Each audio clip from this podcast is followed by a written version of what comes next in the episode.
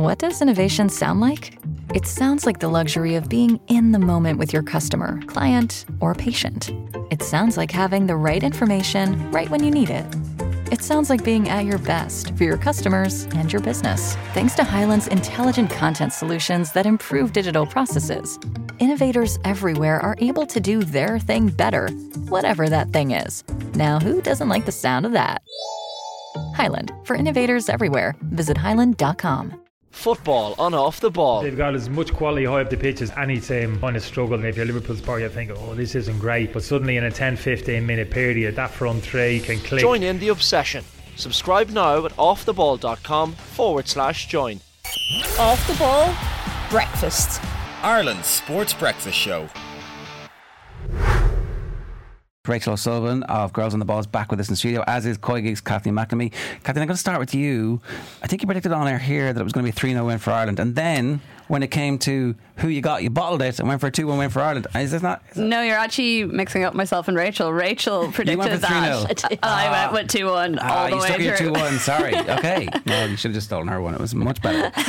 well, then, if you well, were Rachel playing this did game actually that we text played, me after the game and she was like, looks like I was kind of right Very about smug. that prediction. full three points, yeah. Uh, it could have been more. We were very good. Yeah, to be honest, I was sitting there going, "Do not score another goal. I need to get this prediction right." Um, no, it could have been, could have been more. It could have been nearly three 0 in the first half. Um, so that's definitely a positive sign uh, for this kind of new Ireland. Very exciting. Uh, How did we line up? What was the, the difference between, uh, notwithstanding obviously Tyler Toland straight in the team, which uh, I think probably is going to become a bigger story as, as time goes on. But anyway, um, what was the difference between this and a Vera Pauw team? Um, I feel like we were more attacking, first of all. Um, I do think the opposition maybe allowed us to play like that as well. Um, but I, while there were, I think it was four changes from the team when Ireland last played Nigeria in the World Cup. Um, but I do think those changes were due to injury as well. Um, but I just felt like Denise was playing a little bit higher. Um, they were pressing more better. Um, I mean, it took them a little while, I think, to find their feet. The first kind of 30 minutes, I think, were a little bit wasteful in possession. Um, but I think we've seen that from a lot of teams in the Nations League at the moment, particularly teams throughout the World Cup. It just takes them a little while to find their feet. But once they got rolling, um, just the, it was just the attacking intensity that I think we're probably not as used to seeing. Um, we were getting a lot of joy up the, the wings, which we often do with Katie McCabe, but it just felt like there was more of it Yeah. uh, and more regular um, between her and Lisa Quinn. Yeah, Kathleen, obviously we need to take into account that we were playing much better teams at the World Cup, but at the same time, I think the intention is the important thing here. And that's one aspect of it. And then the other aspect of it you might just talk to us about is the pressure that the players must have felt. It's a homecoming, there's been a lot of noise, as Eileen Gleeson said, and maybe that explains a bit of the, the opening half hour as well. But just what was your uh, take on how well they responded to the pressure and also the new instructions? I think they settled into it, um, as you said, after a while. Like, definitely, I saw a couple of times in the opening, like 10, 15 minutes, Lucy Quinn was getting really frustrated with the balls that were coming into her. And I asked her about it afterwards. And she was like, it was partly selfish that you want the good passes coming in, but she was like, it was also annoying myself because I knew I wasn't, like, my first touch wasn't as good. And yes, the passing into me could have been better, but I also needed to perform a little bit better too. I think also what I saw, which impressed me, is that it felt like our set pieces had like a lot more structure on them than they did before. You know, there was one Katie put in in the opening half hour that wasn't great. It was floated in like kind of high and wide over the top of everyone's head.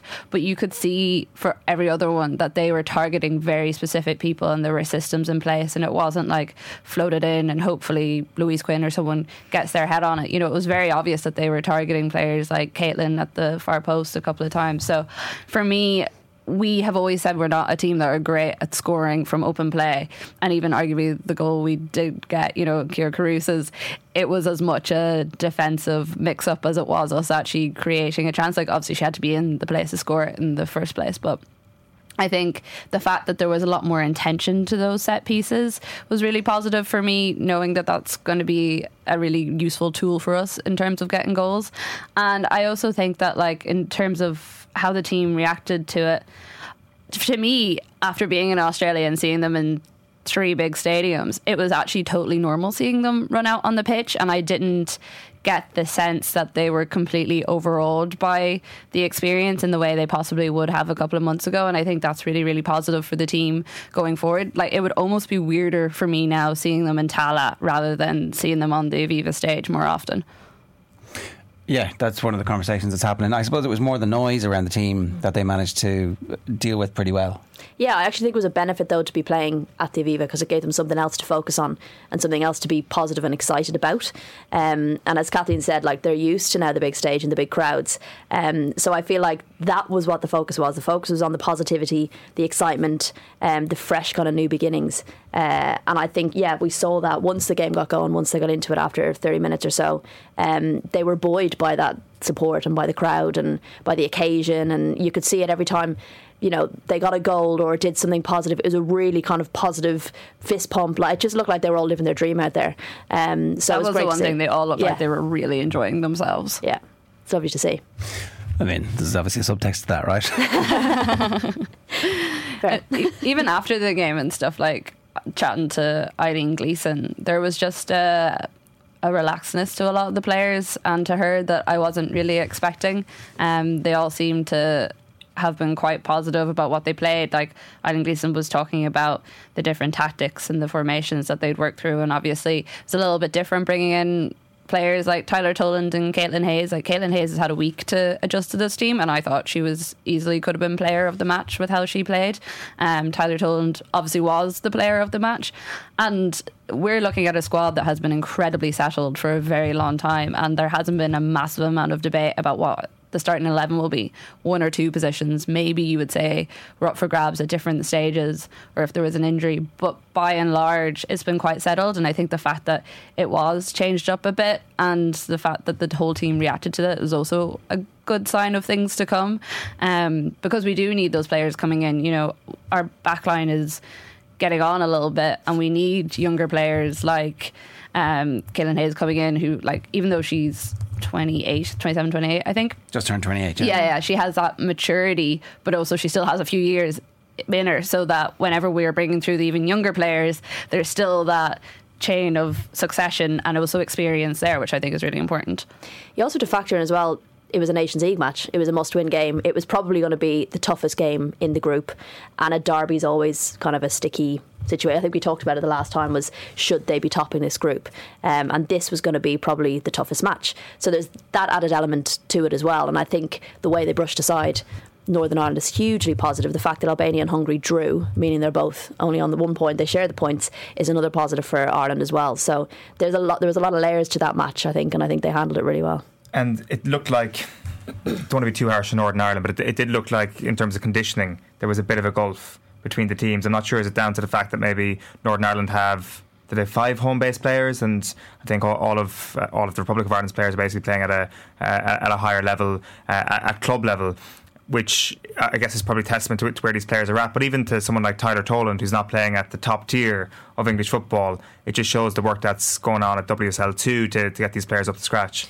What I thought was interesting, actually, I thought Northern Ireland looked more match fit in the first kind of 20 minutes or so in terms of their sharpness and their passing because it, it just looked like Ireland hadn't, they hadn't played together for a while and a lot of them ha- were out of season if you like. A lot of them hadn't necessarily started. So I think from that perspective they looked a bit more comfortable under pressure a bit more comfortable on the ball. But once Ireland kind of found their feet that just faded. They couldn't kind of maintain that. And I think yeah that is testament to the fact that a lot of them wouldn't be playing professional football right now. And I think that's something I think Tanya Oxtoby would be keen to maybe address where she can obviously with her links to the WSL I'm sure she'll be hoping she can get a few more players playing professionally because we've seen what that can do to a, a squad once you've got more players doing that. There's a big opportunity for this group to make a quantum leap forward now, and that's really what the challenge is. So, do we feel like we saw the coaching ticket of the future, or was the performance? Uh, because it was such a good performance, mm. and everybody, as you say, seems so happy, and there's a real feel good factor to it. You can see the FAI going right. That looks like it's okay. We've got this other thing over here, which we need to also worry about.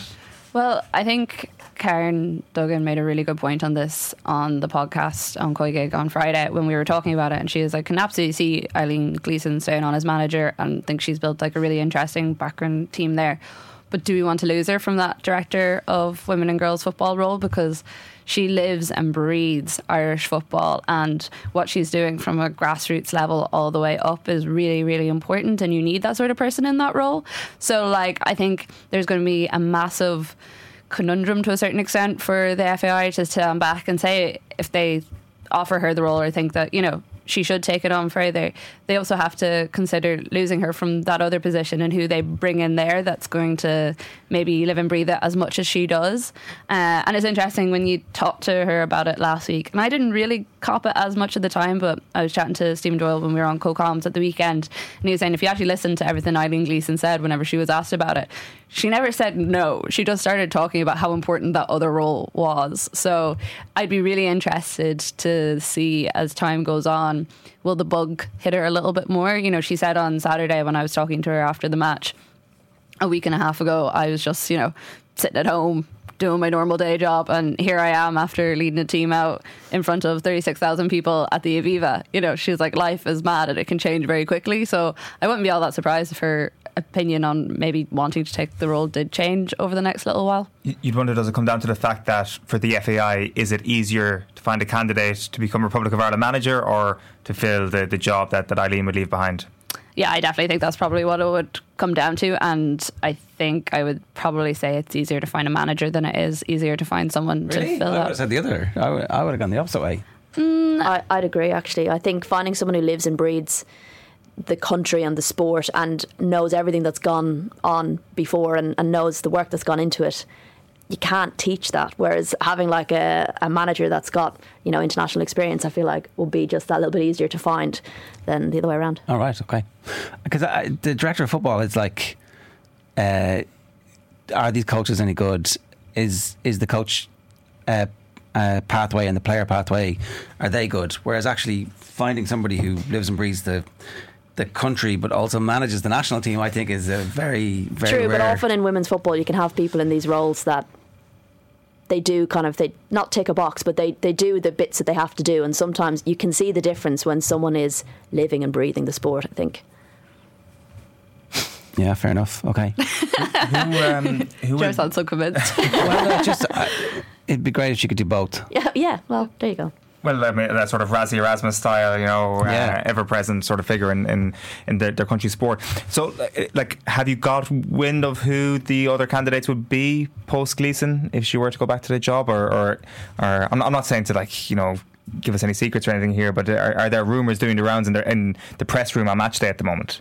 You tell me, Kathleen. It's not not that I've heard, but I know there's a lot of managers currently available. There is a lot of managers currently available. Um, I mean, I've heard a couple of names around the place, but it's also all been ones that I don't think are very likely. Like there was talk at the start that Casey Stoney had been approached, and I was like, well, she's just moved her entire family over to the US, so I don't think that's going to happen. Um, um, but mostly seems to be ones kind of from the English setup and the Welsh setup that I've heard mentioned in association with it, but I feel like because of everything that's happened over the last while, I don't know how seriously they have started actually approaching candidates and getting serious responses. Um, like I think the next international window is the start of December. The Yeah. first of December is the next game. Um, so I mean, it could be a case where you just say Eileen Gleeson, you take the team until the end of the year, and then that gives them a bit of time. There are quite a few managers around the place after the World Cup. I think of something like eight or nine of them were um, let go by federations or didn't have their contracts renewed. So there are international managers out there, but uh, I it it seemed like the, all the focus and the talk over the last while has been about Vera Pauw and how that situation was handled and the review and then the comments. I don't know if the FAI have actually had all that much time yet to kind of put that all to bed, but I hopefully that process will start in full flight soon. I guess given the nature of the Nations League as well, with the group that Ireland are in, you know, it, it gives them, you know, not, and we don't want to sound arrogant, but like it gives them a little bit more flexibility, I guess. Um, now they've gotten this game out of the way to maybe allow Ireland to, to keep hold of it for a while. Yeah, uh, in a weird way, if the men's team have been relegated the last time when we didn't because they changed the rules and we stayed in that division, if we'd gone down our division, it might have been better for Stephen Kenny. Who knows? But um, with this as well, the next manager, if we win this group, is going to have like four or five of the best teams in the world in their group. So it's tricky. It's and like, this is what I mean about like obviously it's looking great under Eileen at the moment, but like you also don't want to get carried away with a group that has Germany, England, and Spain in it next time. this is going to be a completely different challenge. So it's, it's But also amazing. yeah, this is what you want. Like suddenly we're t- like in League A. That's, that's what you want. Yeah. Fingers crossed. Uh, and so uh, I'm going to ask this question without telling you in advance. Uh, it's it's straightforward. Qualify, win the group, qualify for the top division, and do we then automatically get a playoff for the Euros, or do we get qualified? If it's the same as the men's, it's an automatic playoff. right. So that's the least worst that we can do, and then there's still a group to go. Assuming you top your League B, yeah. Because that was You'll the have to laugh in here. What's the? Well, no, because Rachel and I were talking about this on Friday before we came on air, and just about like how complicated the whole process any. is. Don't and bring how it up. we Whatever you do. Don't Do you not me. remember when this whole thing first was launched, like the Women's Nations League, and I had to come on air and explain it, and I had like notes and I had like diagrams, and I was like still couldn't understand it properly enough to explain it to people. But I did it on a yeah. podcast and thought I'd done a great job, and then I came out and was like, "No, that was wrong. That bit was wrong. Stop it." So Yeah. I think that's been every single presenter on this show since the Nations League uh, was, was officially uh, come up with Yeah. by, by UEFA. But I presume it's an automatic semi final if they top this group uh, for a look, playoff. Like, it, I think the major thing out of this is like we have this group that we should top. We should get out of that. That's really important. But also, this is a really important time for this team as well to develop what it wants to be and develop players. So like we need to be giving the younger players a bit of an opportunity in these games, getting to see what they're like. I understand maybe on Saturday why that was less of a case, although I suppose arguably starting Tyler Toland probably is saying a bit of that, but it's a good opportunity to see the likes of, you know, Whelan who's just come back into the squad after being out for a while. Um, see a bit more of Abbie Larkin, more Tyler Toland, more Caitlin Hayes, using that opportunity to get these players. And then once hopefully we are playing against the bigger teams and stuff, and we're attracting bigger teams here, we can have more days out like Saturday at the Aviva. like you're probably not going to sell out as many tickets for I don't know Albania and Ireland, but we want to be having like those Sweden matches in the Aviva again and developing the team that way too. So what do you, what do you think? Because we were having this conversation a little bit earlier on. Um, there was definitely a sense after the match that the Aviva is the new home of the women's national team. But what you're saying is that there might be occasional times when they don't use the Aviva for games.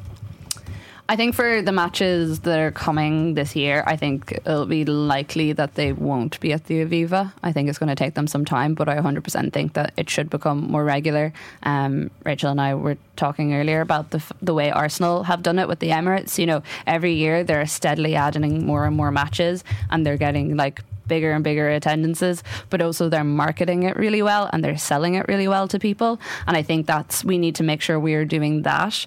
Um, I can understand, like I think some of the times of the games as well that are coming up maybe aren't great for encouraging people that should be there, but we need to be planning these big games, like whether it's friendlies or if it's the full on internationals that matter for qualification, we need to be looking ahead and saying, okay, what can we do? Like that France game that was in Tallaght, 100% should have been in the Aviva. I, I don't, like, I was having a discussion this morning with Karen on the COYGIG Pod, which is out now if anyone wants to listen to it, but, um, you know, she was saying, "Oh, but we should sell out Tallaght first. And I was like, "We just sold thirty-six thousand tickets for the Aviva. Like, if we're five hundred tickets off Tallaght, it doesn't matter in the same way anymore because we know we can do this and we need to like get ourselves out of that headspace. And also, this team has just proven like I know the World Cup wasn't what we wanted, but we can play on the bigger pitches. The issue wasn't bigger pitches when we were playing in Australia. The issue on the the bigger pitch wasn't an issue for us on Saturday. It was a bit of a issue for Northern Ireland and the bigger stadium. So like we need,